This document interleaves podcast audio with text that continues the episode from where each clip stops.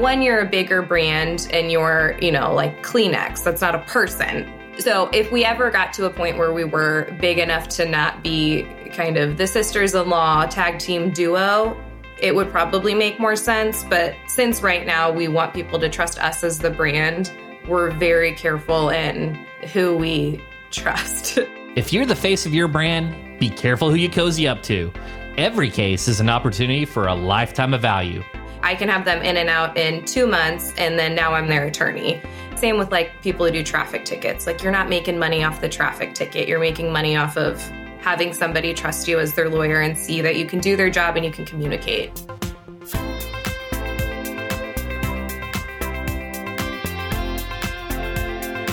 Welcome to Personal Injury Mastermind. I'm your host, Chris Dreyer, founder and CEO of Rankings.io, the preeminent personal injury marketing agency. Before we get started, if you like what you hear, head on over to Apple or Spotify and pound that five star review button. And if you don't like what you hear, tell me about it in a one star review. I got a big hug for all my haters too. Each week, we talk to the best in the legal industry. Ready to dominate your market? Let's go. Samantha and Paige Sparks, founders of Sparks Law, gain trust nationwide, touching hundreds of thousands of potential clients. And they do it all spending close to nothing on marketing. How they do it? Social media. For every PI lawyer who thinks they'll never see a return on social media, this episode might be just for you. Owning a firm was not the driving goal for Samantha Sparks and her sister in law, Paige. They both wanted to grow with a firm, but they both got burnt out and hated working for the weekend, so they came up with a plan. Here's Samantha Sparks, managing partner at Sparks Law. She was the brave one. She was like, I'm gonna go out on my own. I'm quitting. And I was like, okay, haha, that's never gonna happen. and then she texted me. I was at work and she was like, I just did it. I quit. And I was like, oh, Lord, no, I said I wasn't doing this with you. Like, stop that. No.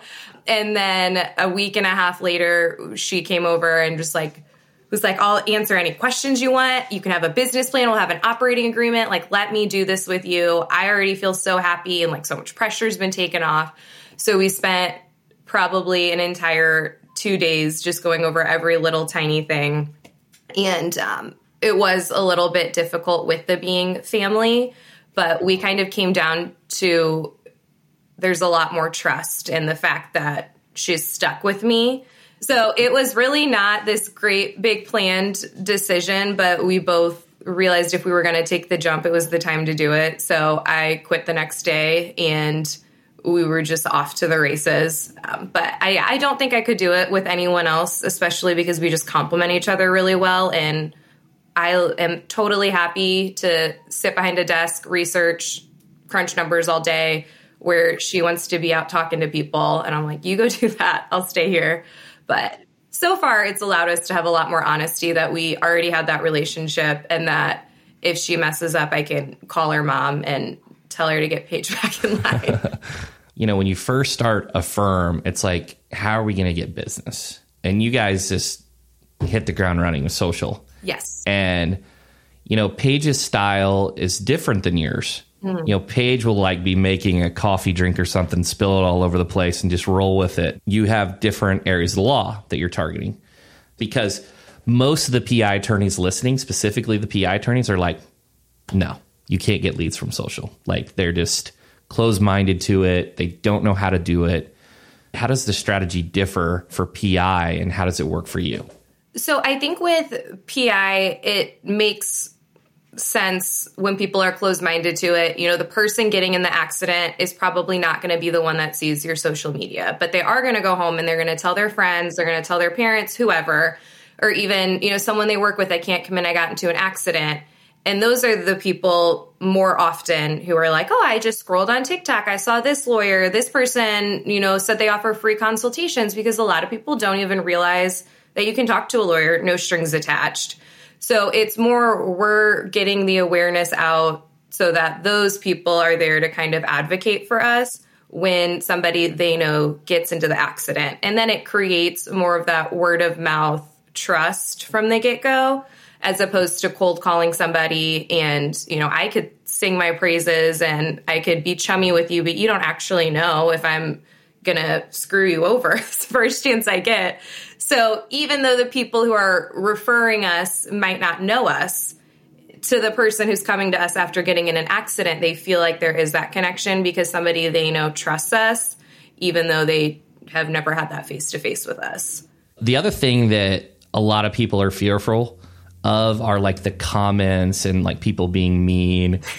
I did see one comment that I I gotta admit I did chuckle a little bit was the the uh, who repossessed your photos. Oh my god, that and that's see, like it's good. I love that. I mean, I made I don't know if you saw the response, but it was they got me on that one. I was like, you win this round. but it, it is kind of it's a weird thing because and I don't have enough followers or clout to say I have fans. That's way out of my league. That's a Paige thing. Um, but it's crazy because those are the little things that make people feel like they know you and make people feel like they trust you.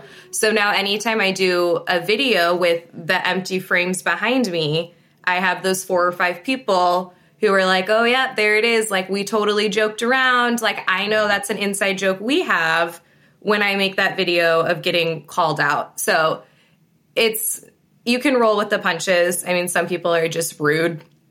And I'm not as good as answering quite as politely as Paige. I give them a lot of like LOL's big feelings, like I'm sorry you're so upset about this TikTok you couldn't scroll past, but right. she's she's a lot nicer than me. Yeah, that's that's funny. And then the uh, the TikTok that we're referring to, guys, is uh, uh, your office is decorated. I really like your style. I like the green. And then you had these frames, these really nice frames, but you didn't have pictures in them. And then someone commented who repossessed your your photos. And you had fun with it. Like you took it and you rolled with it. And then the thing that's different though is even though you may not have as many followers as, you know, other people in the space, I gotta your engagement's super high. Yes. Like it is super high. It's a very interesting space to be in because it's weird. I mean, and some of um, them that the bigger videos I've had are more consumer protection, but you'll have 40,000 views and I'll wake up and be like, no, no, no, I wasn't, I didn't mean that. Like, I'm sorry. Everyone stop watching. This is just for the 10 people who like actually care about me as a person. But it is, and I think part of it too is the methods that I kind of steal from Paige, the parts of it that work for me. So I do kind of have a cheat sheet and, you know, making sure I'm always clear up front, like you said, like this is who I am. I'm an authority in the matter, but I'm also not going to try to lie to you and make you trust me and then be like, surprise, I'm a lawyer. And it is kind of just the, it's the candor and it's the willingness to give people information that could benefit them and not benefit me is what I think kind of gets the engagement higher on the videos. Yeah, you're more educational, but it's in a fun way. A lot of times when I see a lot of the PI, it's like, yeah, it's like, here are the steps to take after a car accident or what I need to do. But it's just like so dry. And it's just like literally that whatever three second thing in TikTok, it's just like swipe. Mm-hmm. And, you know, is there a place for like Monday, we're posting a motivational quote, Tuesday, we're doing a Google review that's, you know, is there a place for that? Does that work at all? Yeah, I think it works in a sense of you need to be posting every day. So our Facebook, especially with I don't want to say the older audience, but the older audience, they need those daily reminders, hey, I exist, hey, I exist. So spacing it out with videos and then a day where you have a Google review, it kind of helps to be a breather and a reminder of we're giving you these fun videos, we're giving you this advice, but we're actually doing work and we're getting results for people. So we use it more as kind of a check in, I guess. Um, but I don't think a lot of people on Facebook don't realize how smart people are. Um, and if all I'm posting is checks and me, you know, out on the golf course being a baller, you know, that's not real. And it's going to make people question me. Um, so we try to just keep it as personable as possible. But it, it's not, I wouldn't say the motivational quotes are going to get you a lot of business. Yeah. I hear Gary Vee talk about like contextualizing to the platform. And you mentioned like, hey, Facebook, it's like an older audience. Then you've got TikTok, which is, you know, first of all, they're, they're growing all audiences, but it is started off originated a younger audience. So are you like creating one piece of content and then doing it in different ways to contextualize each platform or what goes into that in terms of the amount that you got to post and, and like for each specific channel? We never waste content. So even if I do something that is geared towards TikTok, it's going on Instagram because quantity in that sense is going to be more important than quality because people want that consistency. So we will do things that are specifically geared towards a platform, but it is still going to be used on all platforms because on the off chance that's something that gets to somebody in one and doesn't get to them on the other, but whatever I did on TikTok that they liked and made them go to my profile, they might scroll down three and see that thing that didn't get pushed to them, but that ends up being whatever they need to trust us. So it's more about making sure you get those three contact points with somebody because that's the point in which they'll start to trust you on social media. So things like YouTube, they need to be longer videos for people to actually engage. The short reels don't really get you anywhere. So if we do three parts on TikTok, we might put all three parts into one on YouTube to get that longer video to get the like way that people like to consume on that. But we're never wasting. It's on every platform. you can go look and see us everywhere, no matter what, which poor Paige. It probably takes 15 minutes for her just to get stuff out on all of my platforms because I hate having to do that part.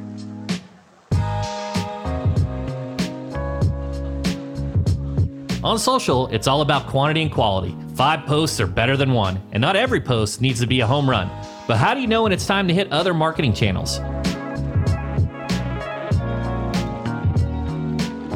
I think we're in the unique position, especially with Paige's following, that we haven't had to spend money on marketing and we're busy. So I think once it hits a point where it stops bringing in the business and where we feel like we're no longer growing. So if this year, you know, we bring in less cases than last year, then that's when we're going to have to revamp and change because that's, you know, the biggest part about being a business owner is being adaptable. It's working for us now, but we're ready to have to flip it over whenever we look at the numbers and suddenly, you know, we're not bringing in PI cases anymore. So maybe we do that for just PI or employment law or consumer law, whatever it is. Our goal is to be able to just roll with the punches in a way.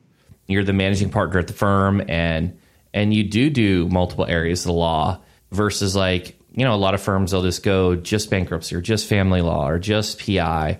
You know, is it because of the channel? Like social has such a broad audience. Is that why you kind of chose to, you know, have a little bit broader practice areas? What was kind of the thoughts behind that? Yeah. So Paige is like her love is employment law. So that was a given. We were going to have to figure out a way to do that. And then mine is PI. I've always loved it. I think that you get to become a mini expert in a bunch of different things and then forget that and then the next case comes. So I that was something that was important to me, but I also know that especially in the St. Louis market there's 10 million PI attorneys. So we use consumer protection as a little bit of a way to kind of separate ourselves from that. So people will come in with, you know, a debt collection issue or whatever and they're quick cases. So I can have them in and out in two months, and then now I'm their attorney. And it's kind of a way, same with like people who do traffic tickets. Like you're not making money off the traffic ticket, you're making money off of having somebody trust you as their lawyer and see that you can do their job and you can communicate. So that's kind of where I kind of justify the consumer protection. But I also get a little bit upset with random injustices. So I'll accidentally sign up a case and be like, yeah, I'm going to go get that person for you. Like, how dare they do that? And then I'm like, wait, am I even going to get any money out of this? Or am I just mad that somebody, you know, got screwed over by a contractor? Um, so I think part of it is just that I am maybe a little bit petty about that type of stuff, but it does help. You care. Yeah. And it's, I feel like when people say, like, I care about injustices, they're talking about like the big overarching civil issues. And I get angry about somebody who, you know, was paid up on their car and it got repossessed. Like, because it's just something I don't think a lot of people care about. So I get like extra angry for them. Um, so that kind of went sideways, my answer to that. But consumer protection as a concept is very good to help people become familiar with you and to help them start trusting you. Um, so that hopefully, even if they don't have an employment or a PI issue, they'll tell their friends about us when they do. Your mindset, it's very similar to Louis Scott over at Bader Scott in Georgia, where he talks about like, like he's like, I'm okay breaking it even on cases because then I'm going to sign cases and then it leads to more referrals, which is a nonlinear equation. So like when you help the tow truck person out, right, and you maybe don't make much money or you know these consumer protection, but guess what? If they get in an auto accident or they have something terrible, like you're going to be top of mind. So on the other side, it's like yes, you are catering to the St. Louis market. How do you look at things? You know, because you're your audience is super wide. Your TAM, your total addressable market is huge, and you may get a case in Ohio or California. So, what what are some of the processes that make that you know to where you can refer out? Are you using you know software like Litify or something, or or is it really just manually connecting and building those relationships, building that Rolodex? It's so far been manual connections and you know you know somebody and people are so helpful usually. So if I know somebody in, you know, Kansas and then they'll send me someone up to like Iowa, like there's always somebody who's going to connect you to somebody. You just have to be willing to ask. And I think a lot of people don't want to ask, but the answer is no if you don't ask. so it's like you might as well try. Um, but we have been very lucky with TikTok lawyers. It sounds completely insane. I never thought that I would ever think TikTok was a good place to meet other lawyers, but it's wild. You know, we have people in California and they just kind of drop into your DM and they're like, I like what you're doing. I have a similar style. And then you slowly can build these friendships online that you can feel comfortable sending people to them because you've suddenly had this whole online relationship with someone you probably won't ever meet. Um, but we've been lucky that we usually are able to connect somebody through personal references. Um, but maybe someday we'll have to expand because that does take up a little bit of time. Yeah, absolutely. You could do all this work to like build the presence yourself, or like there's like people that have attention. Like right now, my wife is sending me a DM with Alix Earle every other day, or someone else and you know they have all this attention. Have you approached and thought hey uh, i don't i guess that would be like a sponsored post. I'm not even sure how you approach that. Have you have you experimented with any of that? We haven't done that. It's something that's come up a time or two but our approach is based very much in being honest and being as realistic with people as we can and that's why we think that it works is that people see us as people and not some like scummy lawyer trying to like come and you know ambulance chase. Um, so using that there's a chance that people could start to think that okay they're paying for people to like them. Is that because people don't always like them and when you're a bigger brand and you're, you know, like Kleenex, that's not a person. So it's like easy to sponsor something like that where, you know, there's not a face of the human behind it who is telling you over and over again, three days a week, like, trust me, trust me, trust me, trust me. I'm giving you this information. So if we ever got to a point where we were big enough to not be kind of the sisters in law tag team duo, it would probably make more sense. But since right now we want people to trust us as the brand, we're very careful in who we trust to do things with us or for us. That's a different perspective that I've never heard of, and that makes complete sense. Is like, you know, they a lot of times they're, you know, it's like, you know, specifically, I'll just stay on Alix Earle because she's top of mind, and um, you know, the makeup she's using or the dresses she's wearing you know, and she can promote a brand and it's like it's really easy and natural versus like it would be really weird, I guess, if she was like, Hey, go follow so and so. And I think there's ways to do it for sure, especially for those big firms that are just everywhere. Um, you know, even just having them in a post would probably be something, and that might be something that would, if we were to do it, it would be that type of scenario where we're on the live together or doing whatever and using their platform to give our own voice.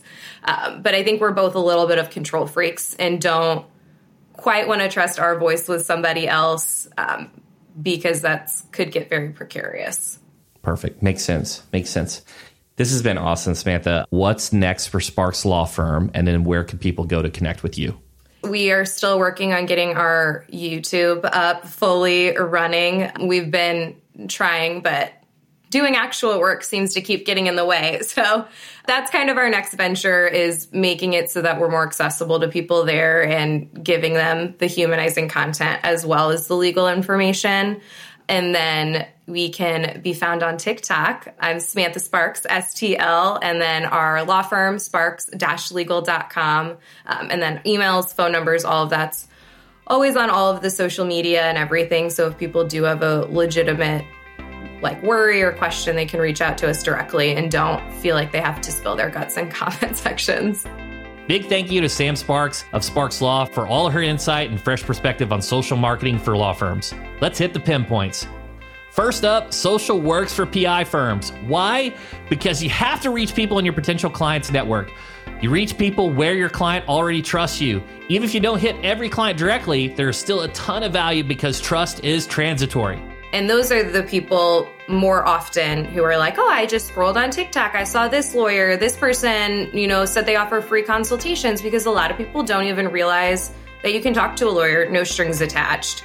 So it's more we're getting the awareness out so that those people are there to kind of advocate for us when somebody they know gets into the accident. And then it creates more of that word of mouth trust from the get go as opposed to cold calling somebody.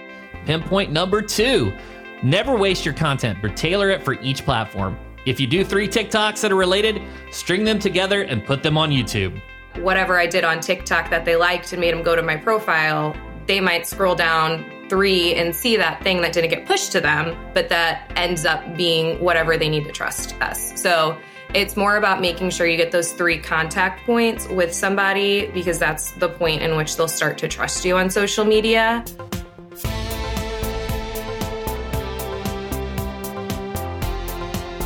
I'm Chris Dreyer. Thanks for listening to Personal Injury Mastermind.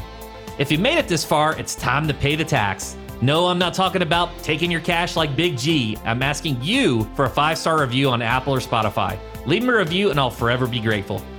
If this is your first episode, welcome and thanks for hanging out. Come back each week for fresh interviews where you can hear from those making it rain. And remember, guys, shh, do not share this episode with anyone.